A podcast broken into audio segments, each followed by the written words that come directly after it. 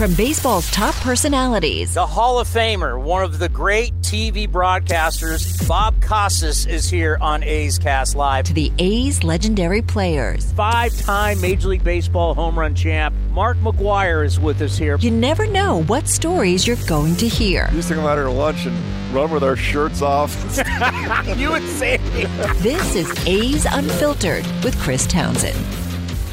Chris Townsend with another edition of A's Unfiltered. But here, our colleague Jessica Kleinschmidt, we're going to hear her interviews that she's done for A's Total Access, our pregame show. You're going to hear from Paul Blackburn, John Jastremski from The Ringer, Kennedi Landry, Rangers beat writer, and our own Brian Johansson from Last Dive Bar. But we'll start with Paulie Wende, the All Star, Paul Blackburn. Jessica Kleinschmidt here as A's Total Access rolls on, joined by starting pitcher Paul Blackburn. Polly B, thank you for joining me today. How's it going? I'm doing great. Thank you for having me. I want to tell you, I told my producer Polly B was joining me, and he said Paul Blackburn. I was like, I don't know how how many other Polly Bs there are, so I I'm kind of upset that there isn't just you. But, you know, it's really been a pleasure watching you this season. And your unique pitcher where you're not doing it with a ton of velocity, I feel like that was what people are expecting from pitchers.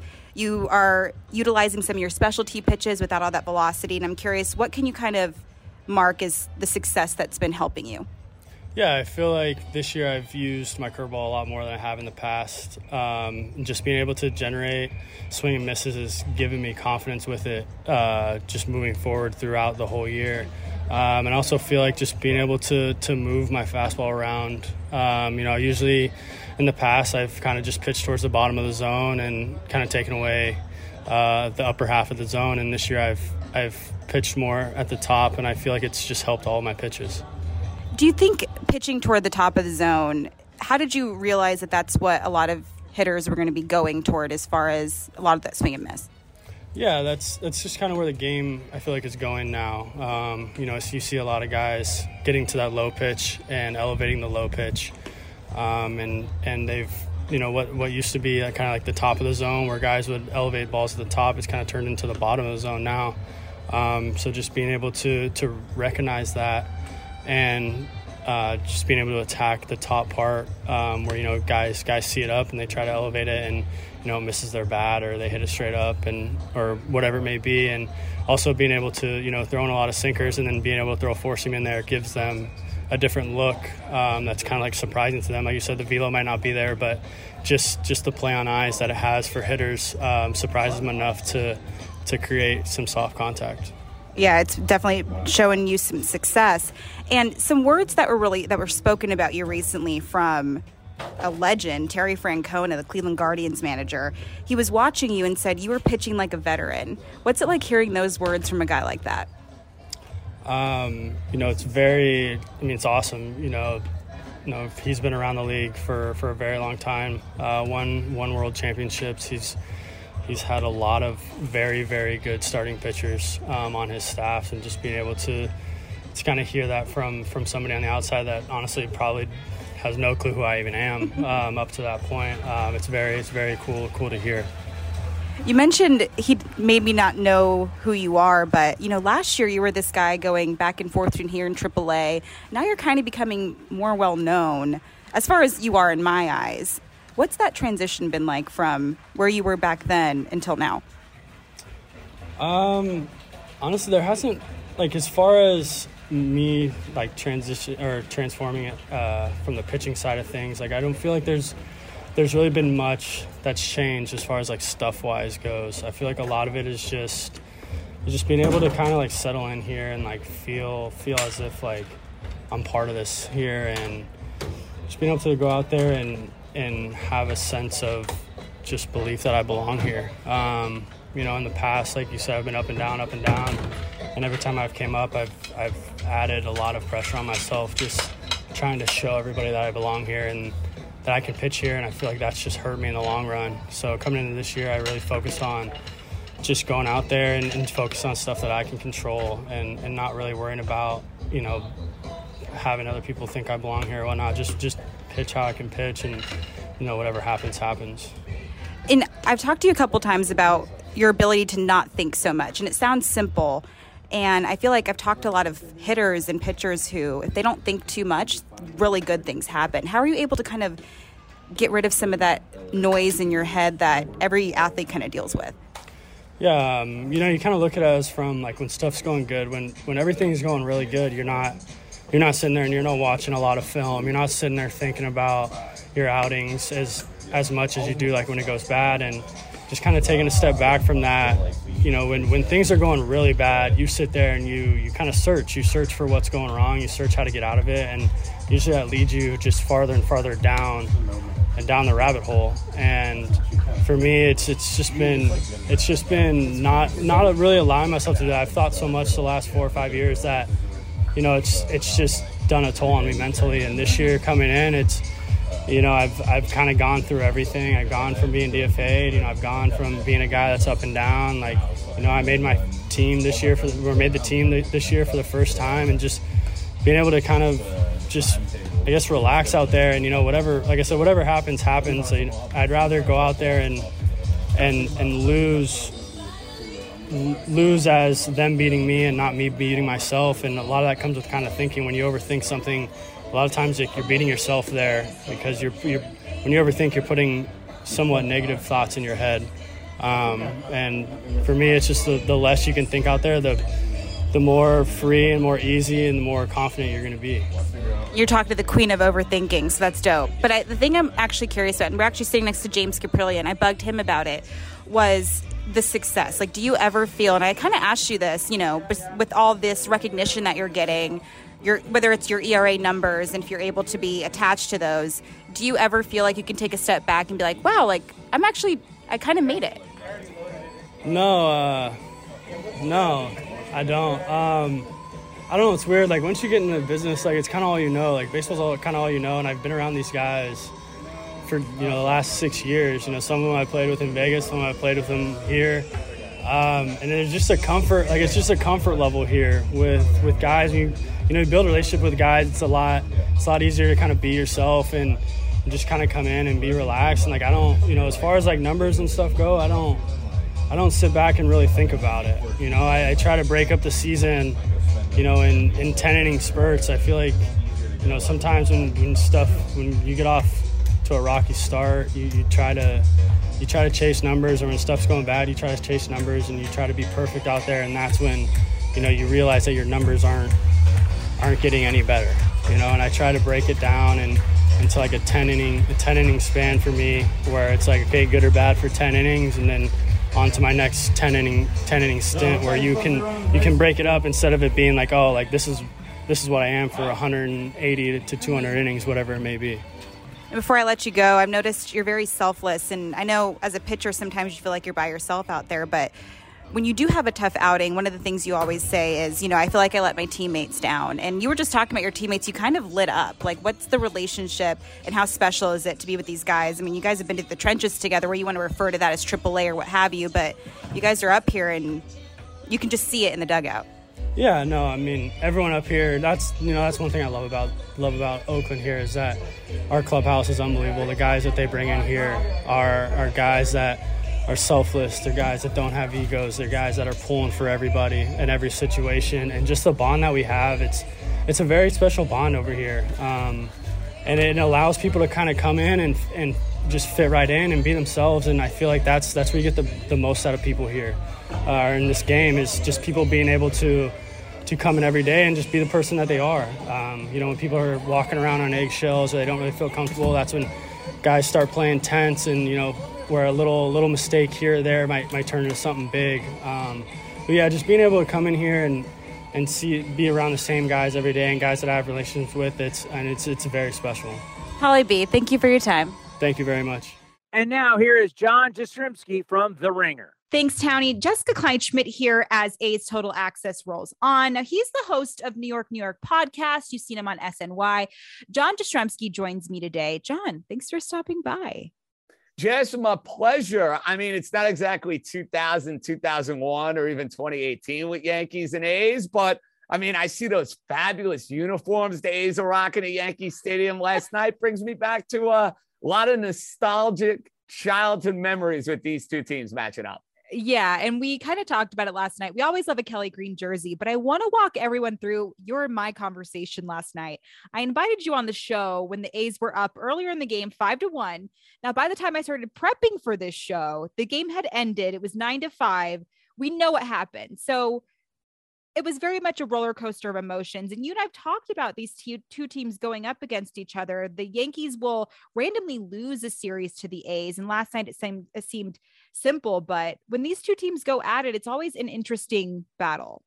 Yeah, especially when they play in Oakland. I mean, historically speaking, Jess, the the Yankees never play well in that building for whatever the reason. And I was a little fearful of this series just because the Yankees are coming off four very emotional games with the Houston Astros. And I think we're eventually on a collision course for the Yankees and the Astros matching up at some point in the postseason. So it's the idea of over the course of 162, how do you ramp it up and make sure that you're where you need to be against an A's team that's been struggling this year? And Montgomery got off to a rocky start and the Yankees fell behind early. But that's kind of been their calling card all year. Jess, they were very underachieving last year. I know they won 90 games. They were the worst 90 win team I've ever seen. Yeah. Their fundamentals stunk. They didn't run the bases, they didn't play defense, and they got exposed in the postseason. This team's never out of a game. They're doing the little things. I know they don't show up in a box score, but they're doing the little things that are the difference between,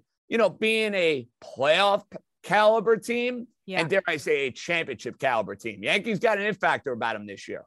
Yeah, and I want to talk to you about that. Now, nobody's ever actually sleeping on the Yankees, and we know that. But that seventh inning with six hits yesterday, it shows just how relentless this team is. And I believe there's 23 comebacks win comeback wins this season, most in MLB. You mentioned some of these little things. What are some of those little things that could contribute to some of that relentlessness? Well, they got a lot of dog in them. I think Gerrit Cole said that about a week or two ago. It's a great quote. I totally agree. Um, they've added more grinders to their team.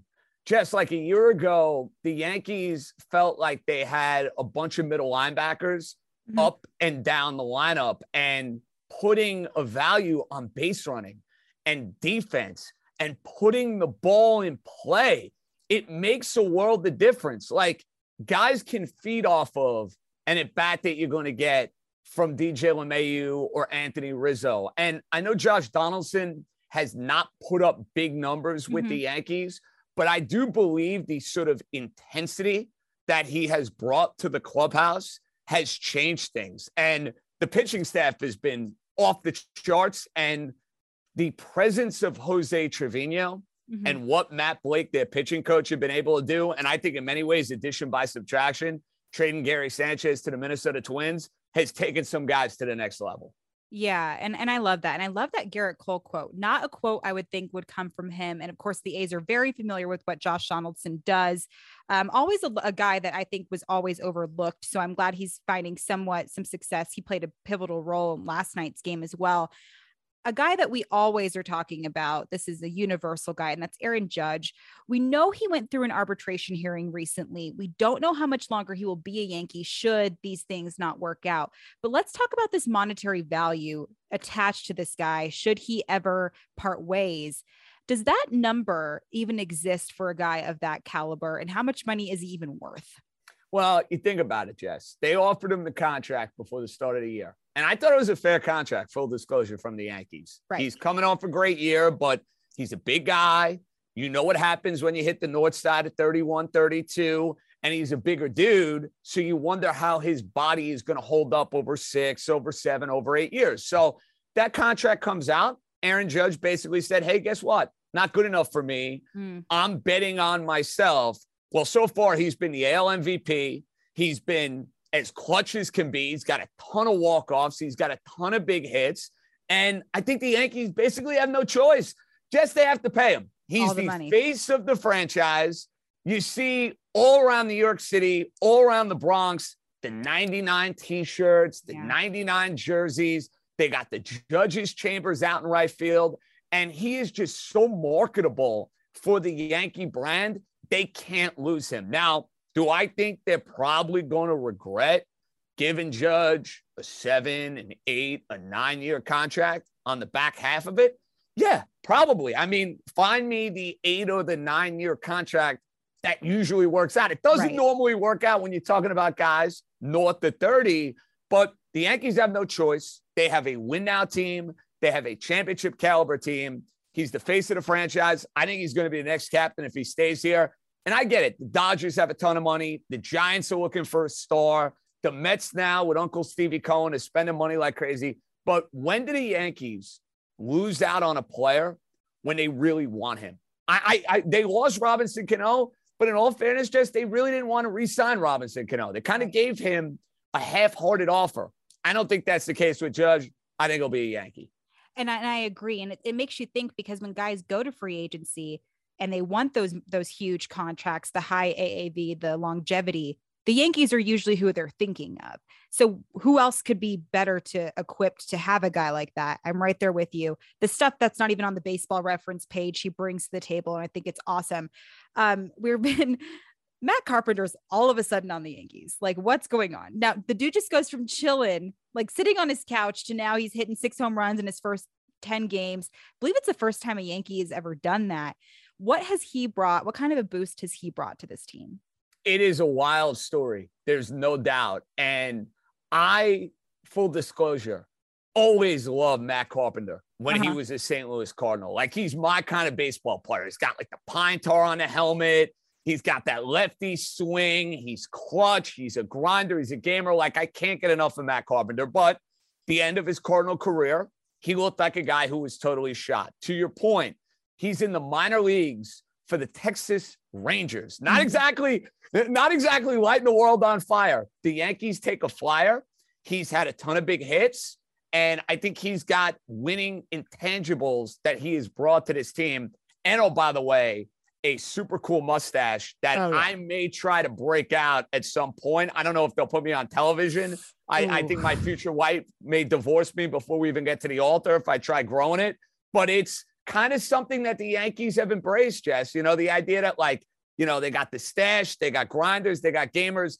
They were not a likable team last year from a fan's perspective. They are super likable. And mark my words, a guy like Carpenter may have another big hit or two coming his way, not only in the regular season, but he's a guy that I think they'll use as a weapon off the bench come October.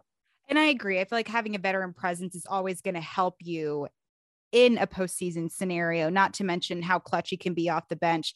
And John, I think you should rock the mustache for the future wife. I, I feel I like don't if know. she can love I don't you know. through that, I mean, she'll deal with it for a few weeks. I'll do it. Like I said, as long as the Yankees are in the playoffs, we'll uh because I could grow the beard. I can I could grow a decent beard. The stash is look I never thought I'd pull off, Jess, but I think I'm inspired by Nestor Cortes and Matt Carpenter. What can I say? yeah, if she can love you through that, she can probably love you through anything.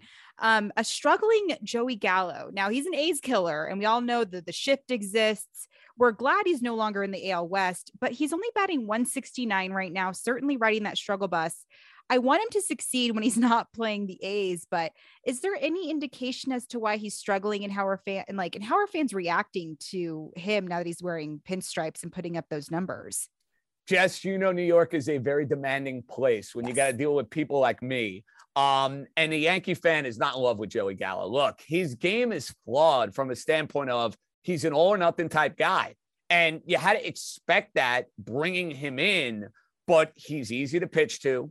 He's striking out way too much. Yeah, the shift has hurt him from time to time. He missed a foul home run yesterday, hit a line drive right at somebody. But when you're hitting one under 170, for goodness sakes, Yeah. and it's late June, when the Yankees are talking about what their best lineup is going to look like come October, I don't see that lineup with Joey Gallo being a part of it. I know the Yankees gave up a lot to get him last year, but I'm cutting my losses. Like I would find a team that's desperate for power, Mhm. that maybe can roll the dice and hope that he can get hot over a few weeks.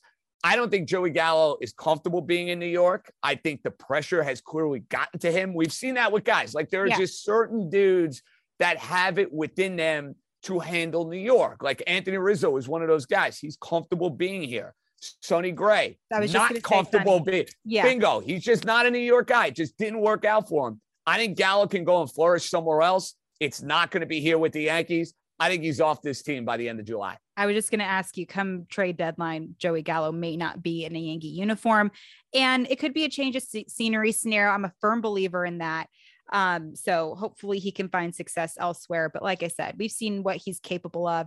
When you don't see his numbers, you see Gallo in that lineup, you're like, damn, that possesses a lot of power. But him aside, we mentioned Judge. Obviously, we know Giancarlo Stanton. You mentioned Trevino. He's been killing it. Who's a guy that maybe we're not talking about enough who's adding to, to the success of this team? Jess, I'm going to give you two guys. Oh. One I briefly mentioned, Anthony Rizzo, who they got from the Chicago Cubs. He's one of the few players on his team that won a World Series championship. And I think his presence, being in that three spot in the order, splitting up Judge and Giancarlo Stanton, has made those two big boppers that much more potent. And Rizzo's had so many big hits. He's playing unbelievable defense at first base. He's a flat out winner. And there are certain guys that are just like born to be Yankees. Mm-hmm. Anthony Rizzo is born to be a Yankee. So he's one. The other guy, and I got to give him love because I think he's an all star and he's got all sorts of he's got all sorts of funk. He's got all sorts of flair. How about what Nestor Cortes has brought yes. to that starting rotation? Coming out of nowhere, the Yankees DFA'd him. He's bouncing around with Seattle and the Orioles, and the Yankees bring him back. He pitched well for him last year, but he's one of the best starting pitchers in the American League, for goodness sake. So Anthony Rizzo and Nestor Cortes, two guys that to me deserve some love. What are some of his fellow pitchers, like the Gerrit Coles of the world, saying about what Nestor's doing? Oh, they can't get enough. And I think he's such a good compliment just because his pitching style is it's throwback. He's not throwing the ball 95, 96, 97 miles an hour. Mm-hmm and it's about deception and the funky looks and the arm angles and it's the definition of a crafty lefty and when you can throw that into a rotation that has a flamethrower in Gerrit Cole, a flamethrower in Luis Severino, who's all the way back, and he dealt with a lot of injuries over the last couple of years. And then you have Jordan Montgomery, who's pitched well, not last night, but for the most part has pitched yeah. well. And Jameson Taillon, who now is comfortable being in New York he is feeding off his former Pittsburgh Pirate teammate, Gerrit Cole, and he's going to be cashing in for a big payday next year, which I don't think is going to come from the Yankees. But you know, you come off a year where you pitch well, you're going to get 90, 100 million dollars if you're a starting pitcher. So, yeah, the Yankee rotation as a whole, it's got different looks, it's got different like feels and vibes and all that sort of stuff. But it's been the best rotation in the American League so far this year. Yeah, and I'm glad you kind of mentioned not having everybody with all this velocity as time's gone on we see 100 mile an hour pitchers or a dime a dozen but they're very popular right now and to have a guy coming out and working on his funky stuff and his specialty pitches maybe not doing all those velocity numbers is is great to see well john you've been absolutely phenomenal this was a lot of fun and hopefully we can continue this fun little back and forth between the a's and the yankees maybe we'll have a decent game tonight i'm looking forward to it uh, i actually think the a's will be in this one montas guy who is pitching his rear end off and he might get the Oakland A's a whole lot. That's one team I don't trade with, Jess. You learned that over the years. You don't yes. trade with the Rays and you don't trade with the Oakland A's. Thanks for having me on. And sorry for all the Yankee love, but when they're 30 something games over 500, it's kind of tough to find negative attributes. Just saying. Let's talk a little Rangers baseball with Kennedi Landry, who covers the Rangers from MLB.com. Jessica Kleinschmidt here as A's Total Access rolls on, joined by Rangers beat reporter Kennedi Landry of MLB.com. You're back. You're back because you let me bother you once again. I'm so thankful. Thanks for joining me today. Yeah, absolutely. You didn't bother me at all. I know. I just wanted to hear it. That's all. Um, so before we get into the details about all things Rangers, I was watching the game from home last night. Um, I feel like I finished and I tweeted out like I I heard the clip in my head emotional damage, emotional damage. It was very much a roller coaster. How are you feeling after watching a game like that last night? That, that was a rough one. Uh, you know, it started it started very smoothly for the Rangers. They hopped out to a, a quick lead. Uh, Spencer Howard, who has been struggling this year, has he put together two, five really good innings. That's probably the best we've seen from him since the Rangers got him in the trade uh, with the Phillies last year for Kyle Gibson at the deadline. So it seemed like everything was working out really well for the Rangers for the first time in a few weeks. And uh, then it all went downhill in that eighth inning with Kolby Allard, who was optioned on Sunday, but then recalled again on Monday uh, with some roster shuffle and kind of broke down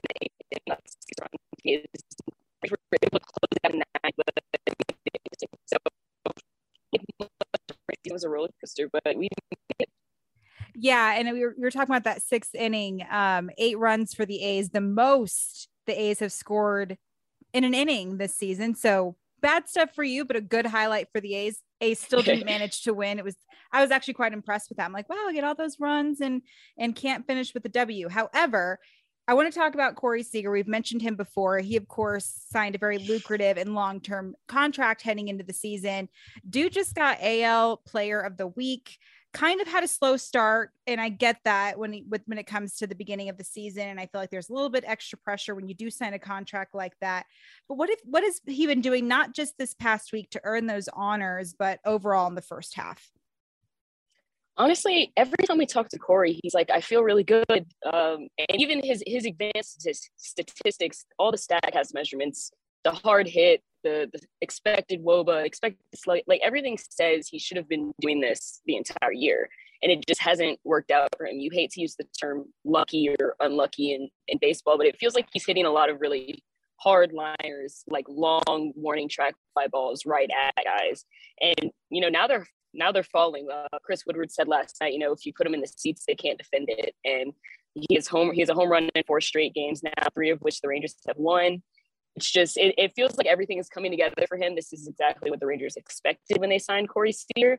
And again, talking to him, he's just like, yeah, this it's just it's happening. That's just how it goes, and that's how baseball is sometimes. So I don't think he was ever worried. Chris Woodward was never worried. Every time we asked him about Corey Seager, he was like, no, it's Corey's looking fine, and it's going to work out. And this last week it has, like I said and it, it's mentioned it's funny that you mentioned the unlucky and lucky thing. It's such a pro thing to say. We don't want to say unlucky and lucky but it happens. Patre was struggling with it for a little bit so now he's in aaa but i do love what he's saying. Yeah you can't have you don't have to worry about defenders if you hit it in the stands. Nobody's there. That's beautiful. I'm going to tell my kid that when he signs up for little league. Just like go yard go yard and you have nothing to worry about um, another familiar name, and um, not just for A's fans, but you and I have talked about him before. Marcus Semien, also a lucrative deal heading into the season.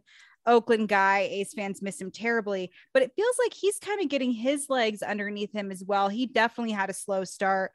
Was Woody ever worried about him? I'm going to assume no, but what were the talks when he was struggling and compared to now? Woody was never worried about him either. I think while while a lot of Corey's maybe perceived struggles came with maybe more mechanical, Marcus always says it's more about just feeling fine at the plate for him. It's not about the the oh I'm to change my launch angle or something. He just likes to feel good. Uh, and that's what Marcus is looking like right now. I know we talked about him when the Rangers were in Oakland last time when he hit, hit his first home run of the season, which was a grand slam. Um, and now he's had 10 more since. So maybe maybe coming home to Oakland got him started, but he's really just in the last month or so, he's looking exactly like Mark Semien, again, that the Rangers expected when they signed him. Uh, he's looking like that kind of MVP candidate at the top of the lineup.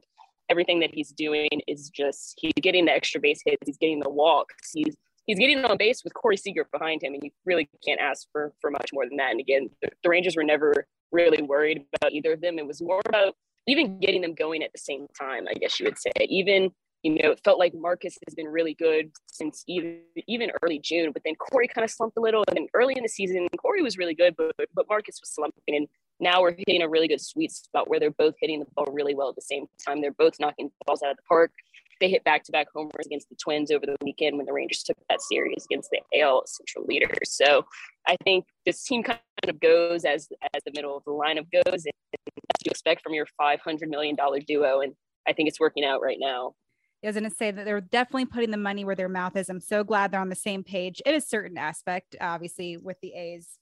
Maybe back off a little. However, it's funny that you mentioned like having a feel at the plate when a veteran player like that. I've talked to so many players about adjusting how like their hitting and their swings. And you can do the Corey Seager thing. You want to be the, the technical mechanics and all that. But I've noticed the guys who don't want to think so much and just simplify it and have the good feel. That's what sometimes they need to work on. I know when we had Marcus um, after we left or he left the A's um, to come to go to Toronto, actually, he was we were looking for a guy to have um, a leadoff spot, and that ultimately was Elvis Andrus. But when it came to Semien, when he was struggling, was Woody moving him up and down the lineup at all to see if, if that would be an adjustment for him as well? No, uh, Woody was, has been pretty consistent with the top four or five pieces of this lineup. The the bottom half gets a little wonky. They change it up a bit sometimes, but this the Semien Seager back to back is either one and two or two and three every time. Since Josh Smith got called up last month, he's been leading off more more recently. He's the Rangers' number eight ranked prospect out of LSU. They got him in the Joey Gallo trade last year at the, the deadline. Um, but but Josh Smith is he was getting on base at like a 500 clip at one point. I know it kind of regressed to the mean just a little bit, but Josh Smith is, get, gets on base at an obnoxious amount of time. And when you have him hitting above Semien and Seager, uh, you can't, really can't ask for anything better than that. So no, Woody hasn't changed the lineup much at, at all. Uh, besides, it's either Semien one, Seager two, or Smith one, Semien two, Seager three. Um, I am the worst. I forgot that I was I should have asked you about Josh Smith. You were literally the Josh Smith whisperer. What school did I he am. go to? What what school did he go to again, Kennedi? Uh, just a little small school out in Baton Rouge, Louisiana. I don't know if you've heard of it before. Uh, Oh, Louisiana oh, State University. Oh, yes, yes, Uh, yes. Tell me about Josh Smith, the Smith whisperer herself. Uh, Josh Smith, he started at third base as a freshman at LSU when they won the, they were college runner up, uh, college World Series runner up. They lost to Florida uh, in the championship series, but he, he was an elite shortstop. He missed a lot of his sophomore season at LSU with a back injury and then returned in his, his junior season before going in the second round to the Yankees. Then he was kind of, the, the trade with the Yankees didn't technically have a highlight prospect. It was a, it was a prospect package with Josh Smith. He's the like I said, the Rangers' number eight prospect. He, called, was called up last month, um, and he's been doing great ever since. He hit a inside the park home run last night. It was his first career home run as an inside the parker, which he said doesn't really feel like a real homer. He's you know still trying to put one in the stands. But again, he's he's an elite player. He's an elite defensive player, and he's great basketball skills. Pretty phenomenal. Chris Woodward called him kind of a combination of the old school and new school kind of way. He does like to work counts, gets on base a lot, but he's not too overly analytical in the new school way. So he, he's a really good baseball player. And I think, you know, I think the Rangers might have won that Joey Gallo trade uh, looking back on it right now. Yeah, and we'll talk about the Gallo's stuff in a little bit, but the Josh Smith thing, the mixture of old and new school, that's like the quintessential player you want on a team. And I think you mix it with the Seagers and the Marcus Semiens of the world. And my gosh, see, now I'm just like envious now. Now I'm just envious of what they got going on. It's a beautiful thing. Um, and also when you were in Oakland, like Paul Blackburn and Martin Perez, these two guys were in very, very, very early Cy Young talks. Now they're on their way to the All Star selection. Martin had himself like a really good week, it looked like, obviously, with that 272 ERA, whatever. He also proposed to his longtime girlfriend. There's, a, uh, you know, he's like casually sounded like when I read your article, I gave her the ring last night. Like, oh, okay, well, there it is. Very like old school, like I'm a vet, like I'm an older guy. It's time to give this mama a ring. Love that. Tell me about how special this guy has been in this season and not even just the ERA, but you know, the ERA is just kind of scratching the surface. Yeah, this is it's a very special thing for Martin Perez, especially he's 31 years old. He's been in this organization for he was in this organization for seven years, the first seven years of his professional career. Then he came back this year on a one year deal after some stops in Boston and in Minnesota. But he's kind of, I don't want to say reinvented himself, but he's kind of found who he is as a pitcher more per se. Um, he's become a lot more mature. He's a leader in this clubhouse, especially Chris Woodward talks about how much of an impact he has on kind of the young Latin pitchers in the clubhouse. I mean, it's really phenomenal what he's done. I know on the field, like you said, the ERA is just scratching the surface, but he he did emphasize how important it was for him and how special it was for him to come back home to Texas to be able to kind of revive this organization and be a part of it as they you know come out of this rebuild. Okay, so two words that I and I saw you before you and I became close. Like I would tweet about Jonah Heim, and you were liking them. You were like, okay, okay. I saw something in this I guess he's a man now. And this man, before he came to the Rangers, like, and I loved what, what he was doing in the PCL, and he was able to transition that power into the A's. And I know during that Elvis Andrus deal, he was part of that package and the trade. a lot of people were devastated, especially Bob Melvin, because that guy loves a good catcher. I want to shout it from the rooftops that I knew back that back then. Now he, he came close to, I believe, All Star talks. So tell me about why he was becoming so close in possibly going to LA this season. I think something. I think maybe what prevented him from going to LA is that he didn't enter the season as the starter at catcher. Obviously, the Rangers traded for Mitch Garver, a former Silver Slugger winning catcher this offseason. And again, when you have a chance to add that kind of talent offensively at the position, they had to do it. And Jonah Heim's always been an elite defensive catcher. I think you knew that. Even though he had the power, he didn't exactly always have the exact bat to ball skills as he's kind of displaying right now. Um, then Mitch Garver went down with a forearm injury. He did have surgery, successful surgery on Monday, I should say, and he's out for the year. But since Garver went down, Jonah's really just slid into the, the starting role and pretty much done it seamlessly. He already has a career high in home runs, career high in batting average, slugging, XYZ, whatever you name it.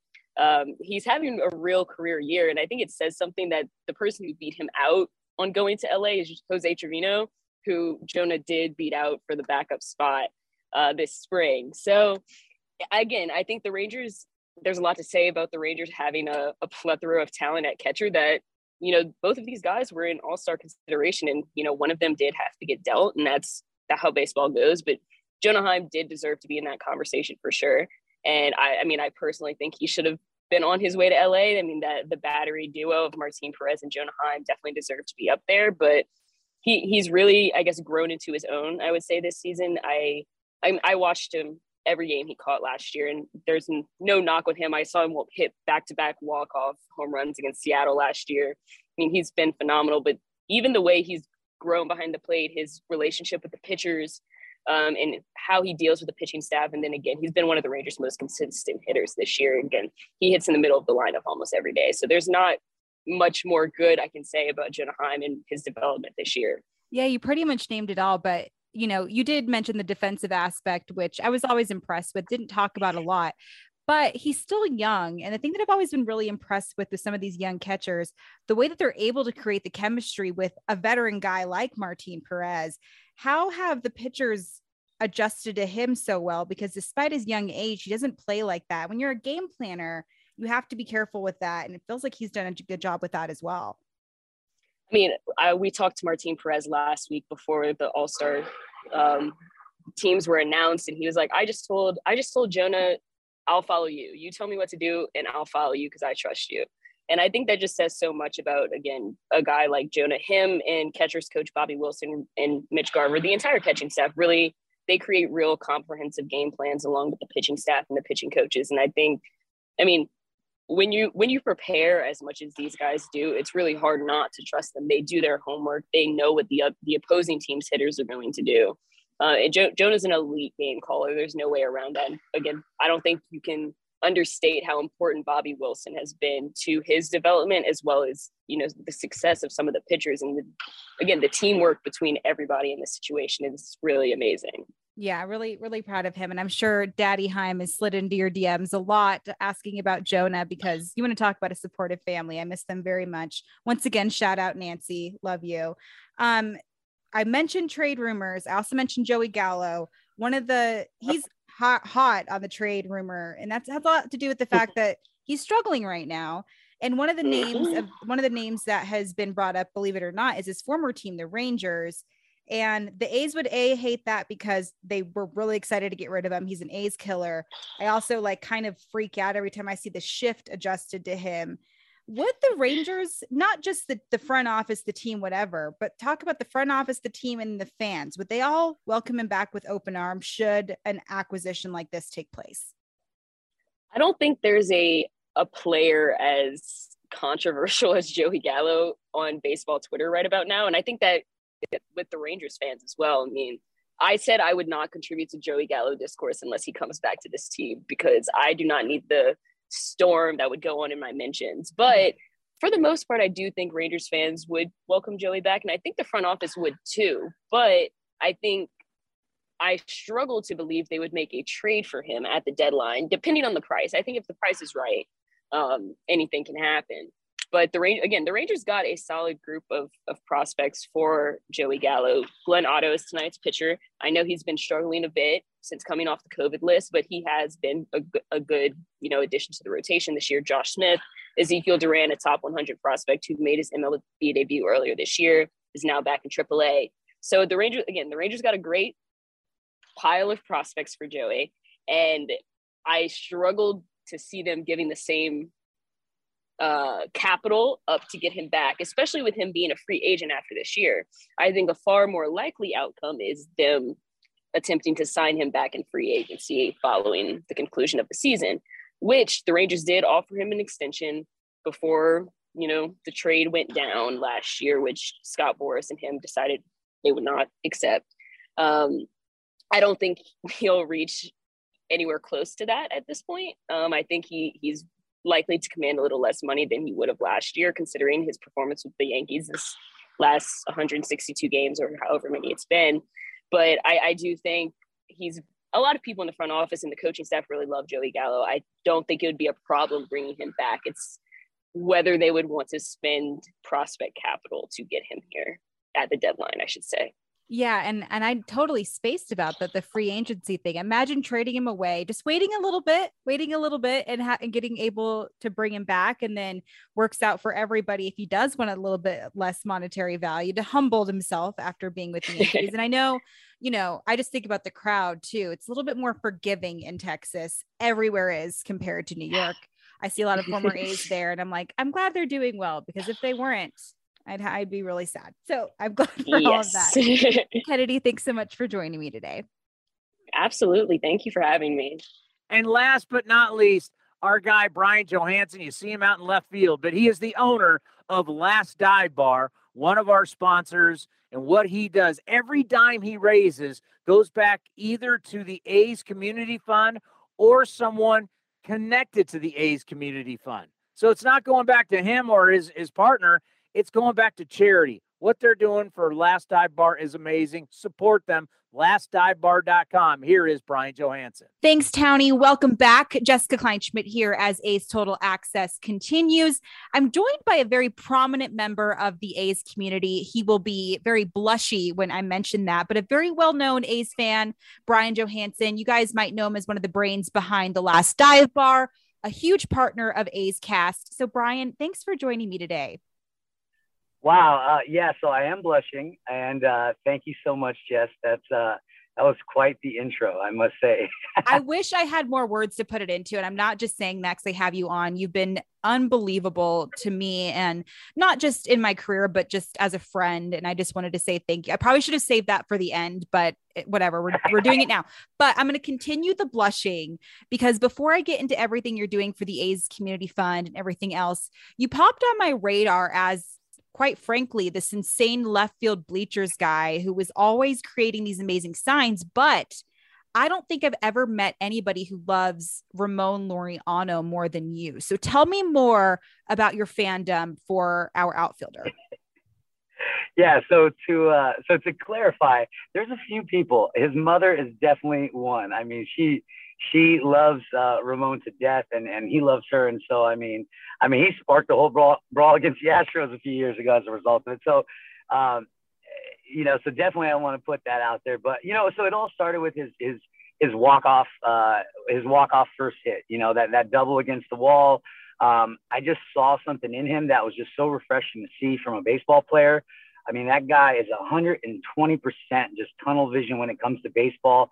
Nothing else matters like in the world except baseball. So to go to a game or watch a game and then see a player just exude so much, um, just just uh, willingness to play the game and play it so hard um, I just gravitated towards that energy. And you know, I never was a banner guy, and so he he basically was the player that that kind of got me over that threshold of saying, hey, let me figure out, let me let me try to make a banner, and I did that in 2019, and and and the banner, you know, came out pretty good to where you know he.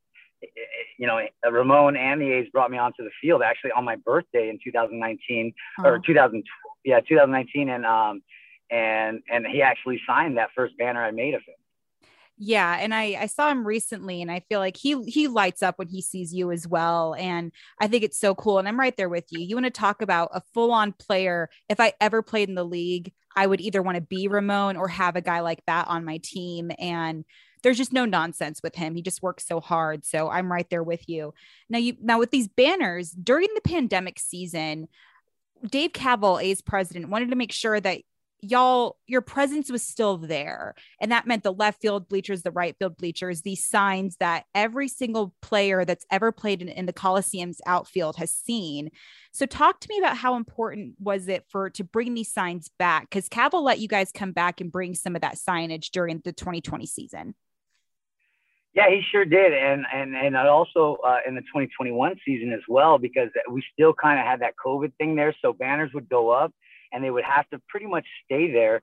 However, they would let us kind of swap them out. But we, even that, we had to coordinate with the team and, and their officials and be respectful and mindful of the protocols in place. And so actually, um, you know, George and the Oakland 68s and, and Jenny from left field. So they basically coordinated a lot with uh, Dave Kaval and also, uh, you know, uh, Renetti as well. And uh, so to allow us to come in there and, and, and put those up. And it, it was, I mean, honestly, it was, it was an honor to even be a part of that. Uh, there was only literally, I think I want to say seven of us, eight of us that were allowed in there, and literally we're the only people, other than the ones putting up the cardboard cutouts, that were in the entire stadium. We had to sign waivers. We had to, you know, it was, it was a complete, you know, it was it was literally putting up uh, banners in a pandemic. Uh, and uh, but it was it was great because I mean banners is a way to show our appreciation not only for the players, the team, the nostalgia of things that are that are so Oakland A's, um, but also um, moments that have happened uh, just in in in the seasons as well. And we, you know, both left field and right field, we try to capture those moments and and put them on vinyl or put them on sheets or put them on whatever, and, and literally uh, hanging on those uh, Coliseum rails, you know, and, and, and we take great pride in, in, in, in, what we do and the relationship we have with the, with the players, even if nothing's said, like uh, Jed Lowrie, you know, I'm kind of going off topic, but, you know, Jed Lowrie wanted his banner, never yeah. mentioned anything about his banner and literally reached out to us and said, I want that banner hanging up. And so we printed him a new one and gave him a fresh one because that one was pretty dirty that was hanging up. Right. When when Jed Lowrie asks for something, you go along with it. That's really cool. He's that's a really huge compliment coming from a veteran like that. And you know, I've talked to many players, current and former, about the presence that the bleachers have. Cristian Pache recently lit up when he was talking about all the love y'all gave him. Obviously, for a new guy so early on, Ryan Sweeney, he was on the show recently, and of course, Eric Byrnes remembers everybody out there very, very well. And I love that it's been the same over time no matter no matter what year it was no matter what the record was it's it stayed the same can you try to define what the outfield bleachers are for someone who may not attend a lot of a's games Wow. Um, wow, that is a great question. And and it's such a broad answer. I'll try to answer. And I think that that's beautiful that yeah. there's so much that can go into that, you know? Yeah, yeah, it really is. You know, it, it starts off with friends and family, and it starts off with the affinity that those friends and families um, have with baseball. And there's just something with baseball that kind of just brings out so much uh, within your personal life that that um, it just it's man, it's it's it's different. It's not just sitting back back and just watching the game. I mean, it's like it's it's an event out there, and and it was like that when I was a kid, looking up in those bleachers and seeing the guys in the 80s, uh, you know, having the Henduland banner, the Bad Boys Club. They had a banner, a famous one out there that said, you know, uh, do do do the uh, do the wave, go to jail, and you know. but I need funny, that sign. Irony, yeah, and so the irony about that whole situation is Crazy George was the one that invented the wave right? And and literally we have banners that said "Do the wave, go to jail." So there, there's so much funny stuff. We're always collaborating on stuff we do. If you look up there at right field, they have chance for every player. They have chance for every moment, like within the game. And so people are so attached to the game, but yet so attached to what's going on within the organization and um, and the past and everything, and, and just celebrating that almost in every game. And and so even so much that you know this year, obviously, you know the record doesn't. it's not what we want it to be, but like we're making the most of it. We're having Friday night theme nights Um, we're, do, we're we're going to Party City. We're buying uh, all this, uh, you know, decorations. We're getting in costume, and we're making banners that that reflect whatever the theme that we're having, or if you know the theme uh, is already exists that the A's have in place. We just go on top of that, and then just try to go all out with with what we're doing and celebrate the occasion. And it's just the bleachers is just man, it's a it's a great place to be. You got drums, you got horns, you got vuvuzelas, you got cowbells. You have such colorful and bright people, um, and and really you have that amongst the fan base of of the A's and so many teams, but. Um, the A's just allow fans to kind of be who they are, Yeah. and and and they also allow the players to be who they are, and they celebrate that. You know, um, we're, we're trendsetters, like I would say. You know, first team to have white cleats, first team to have mustaches. So I mean, there's so many things throughout the decades that you can touch on. You know. Yeah, and and you mentioned it, and being in the left field bleachers, I was just there recently with y'all, and you guys unfortunately put me on the jumbotron. Did not appreciate that. Um, but I also know I felt Oh, I felt so loved and accepted, and just I was there, obviously, like just checking ev- everything out as the reporter, but just also as a fan and. Everybody was so sweet. Like I got selfies with people and everybody was thanking me for the retweets of, of their beautiful artwork and everything like that. And it's something if you guys are ever at the Coliseum and it's your first time, tweet at me and I will escort you myself to the left field bleachers and they will welcome you with open arms. So you're right. It's it's difficult to put into a few few words, but you did a beautiful job trying.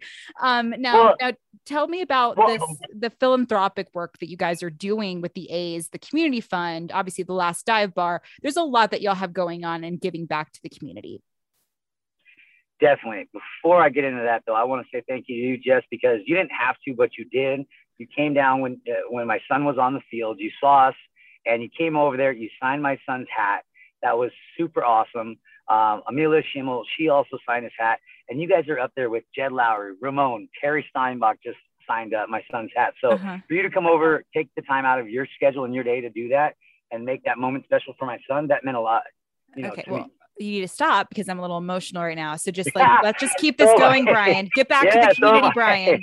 Get So back to all the So- okay, philanthropic so- work, Brian. yes, yes. Baseball's last dive bar. So basically, um, uh, Jack Nicas, he works for the New York Times, and he was stationed out here in the Bay Area working on tech. But he's also in love with the A's, in love with the Coliseum, and he felt that there was a charm and a beauty to the Coliseum, and that needed to be said, needed to be honored.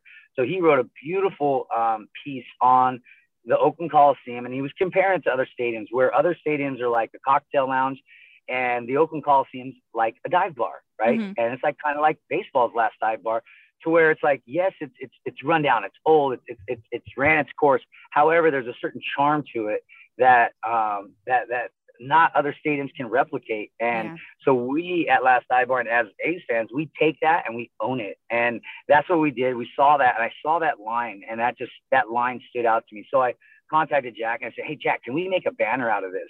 And he was like, Yeah, sure. So um, Oakland Green Man, I think he made it on a bed sheet, but we were working on it, an actual vinyl, vinyl banner. And 209 Tacos, he's one of the other two members with me, and Ace I Fan by Paul. Design. Big Paul fan. Yeah, yeah. So so Carl is Ace Fan by Design, so he he didn't come into the fold yet. So it was just me and Paul at the time, and we were going back and forth like, what can we do as a banner? And we were thinking bar. Like I was thinking bar. Okay, how can we put A's players in a bar? And he was driving one day, and he and he um, thought of an Elvis poster, an old weathered Elvis poster on a wall, and he said, "I got it. Let's just put the Coliseum. We'll take off all the insignias. Let's put the Coliseum on a shirt and just put that line on there." And then the rest was history. We've donated upwards of like seventy, you know, seventy thousand dollars in less than two years' time. And Mhm. this is with the pandemic and everything. And we've worked with uh, individual players, charities, um, obviously the A's Community Fund. And basically, what we do is every um, we do like little mini campaigns on certain things. And I always save whatever the partner of the game is. They're affiliated charities of the A's, um, um, the A's Community Fund. And so we'll build campaigns around those charities um, or around current events, around uh, things that are going on with the the players or the team. Um, and and we've gone so far as to getting licensing with like Starling Marte uh, to do his collection to celebrate his 20 stolen bases in two leagues, and we could you know use his name. So it's like crazy how far it's transcended into an actual like brand that people are wearing. I mean, we had people in Australia buy our shirt, um, Yeah. in Canada and UK. So it's really taken on a life of its own. But it's really not necessarily us. It's just the embodiment of A's culture, A's fandom, the tradition, the nostalgia. And so baseball's last dive bar is bigger than us. I mean, it Yeah. means something to everybody. It's like, what does the Coliseum and going to games mean to you and your family? And so we try to hit on that stuff. Like we did the 1968 license plate, the year the stadium opened, and driving to the Coliseum. And the proceeds that we raise for that will go to SOS Meals on Wheels in Oakland and Alameda. And so those funds will go to help um, providing meals to the elderly within the East Bay Mhm. and they provide over 180,000 meals a year. So it's kind of cool to like get to know these charities that are in the community, um, get to know who's behind them, and then just you know the, the being able to like you know pass a check over. It means a lot. Yeah. and- Sorry, I get, No, I get emotional. No please please don't It means a lot. apologize it's it's really i and i that's what i was It's, it's actually bigger gonna it's so it's much bigger bigger than than baseball. and i wanted to show i i hope you guys could ever understand like brian is he walks the, the walk he talks the talk and he's genuine like you said i i think about tony kemp I think about Tony Kemp a lot with when it compares to you because I have to remind myself that Tony Kemp is actually a baseball player because he's such a good man. Because he's such a good man. And and that's what reminds me of you. Like I, you know, you're a good guy. You genuinely you mean what you say, you're legit, and you know, there needs to be more Brian Johanssons out in this in this world. And I and I genuinely mean it. And I love that you're putting baseball on the map. And, you know, like I said, you make me feel so happy to do my job and knowing that you're there every night is is dope as well. And and you know, you're you're a good dad, a good husband, all the things. So I know that's totally whatever, but you know, and I really appreciate you stopping by today. It's been awesome. Definitely. And, and, and Tony Kemp, that started off, I just, I personally donated a hundred bucks to his, his, uh, you know, with the, um, uh, one tree planted. Uh, and the next thing you know, we raised $8,000 for that. Yeah. Yeah. And so that was insane. So like Tony Kemp is on a whole nother level when it comes to philanthropy and just an all around good dude. He's got a beautiful family, beautiful, beautiful child. And so, uh, you know, love Tony Kemp. Dude And you obviously know I adore. Michelle Kemp as well. She's my absolute favorite. Yeah, she's she's so awesome, man. And getting to know the players and some of their, you know, um, like Chris Bassitt. What Chris Bassitt did to to Last Dive Bar was just amazing. And Oh, really, yeah. it was Jessica Bassitt. She bought the shirt, Oh yeah. and she bought for the Wendelkens as well. And and next thing you know, they're wearing the T-shirt, and Chris Bassitt's on the post game, and it was like, oh my god. So like, what that did for us, and what we were able to do for the community as a result of that, that was just monumental in the whole dive bar, uh, you know, story. Yeah, and and it's definitely still resonating. We I actually have uh, some last dive bar stuff all around my room, and I'm very thankful for it. But you, once it- actually framed. You actually I framed did. it, right? I did. It's in my Yeah. mom. One, one of them's in my mom's guest room that I use sometimes when I'm on the road That's visiting cool. her. So she, it's definitely always a part of it, and it's great because I have a backdrop for when I do stuff on the road. Um, but Brian, you've been amazing. Thank you so much for stopping by. Definitely. Thank you, thank you, Jessica, and thank you, A's Cast. This has been a presentation of the Oakland Athletics.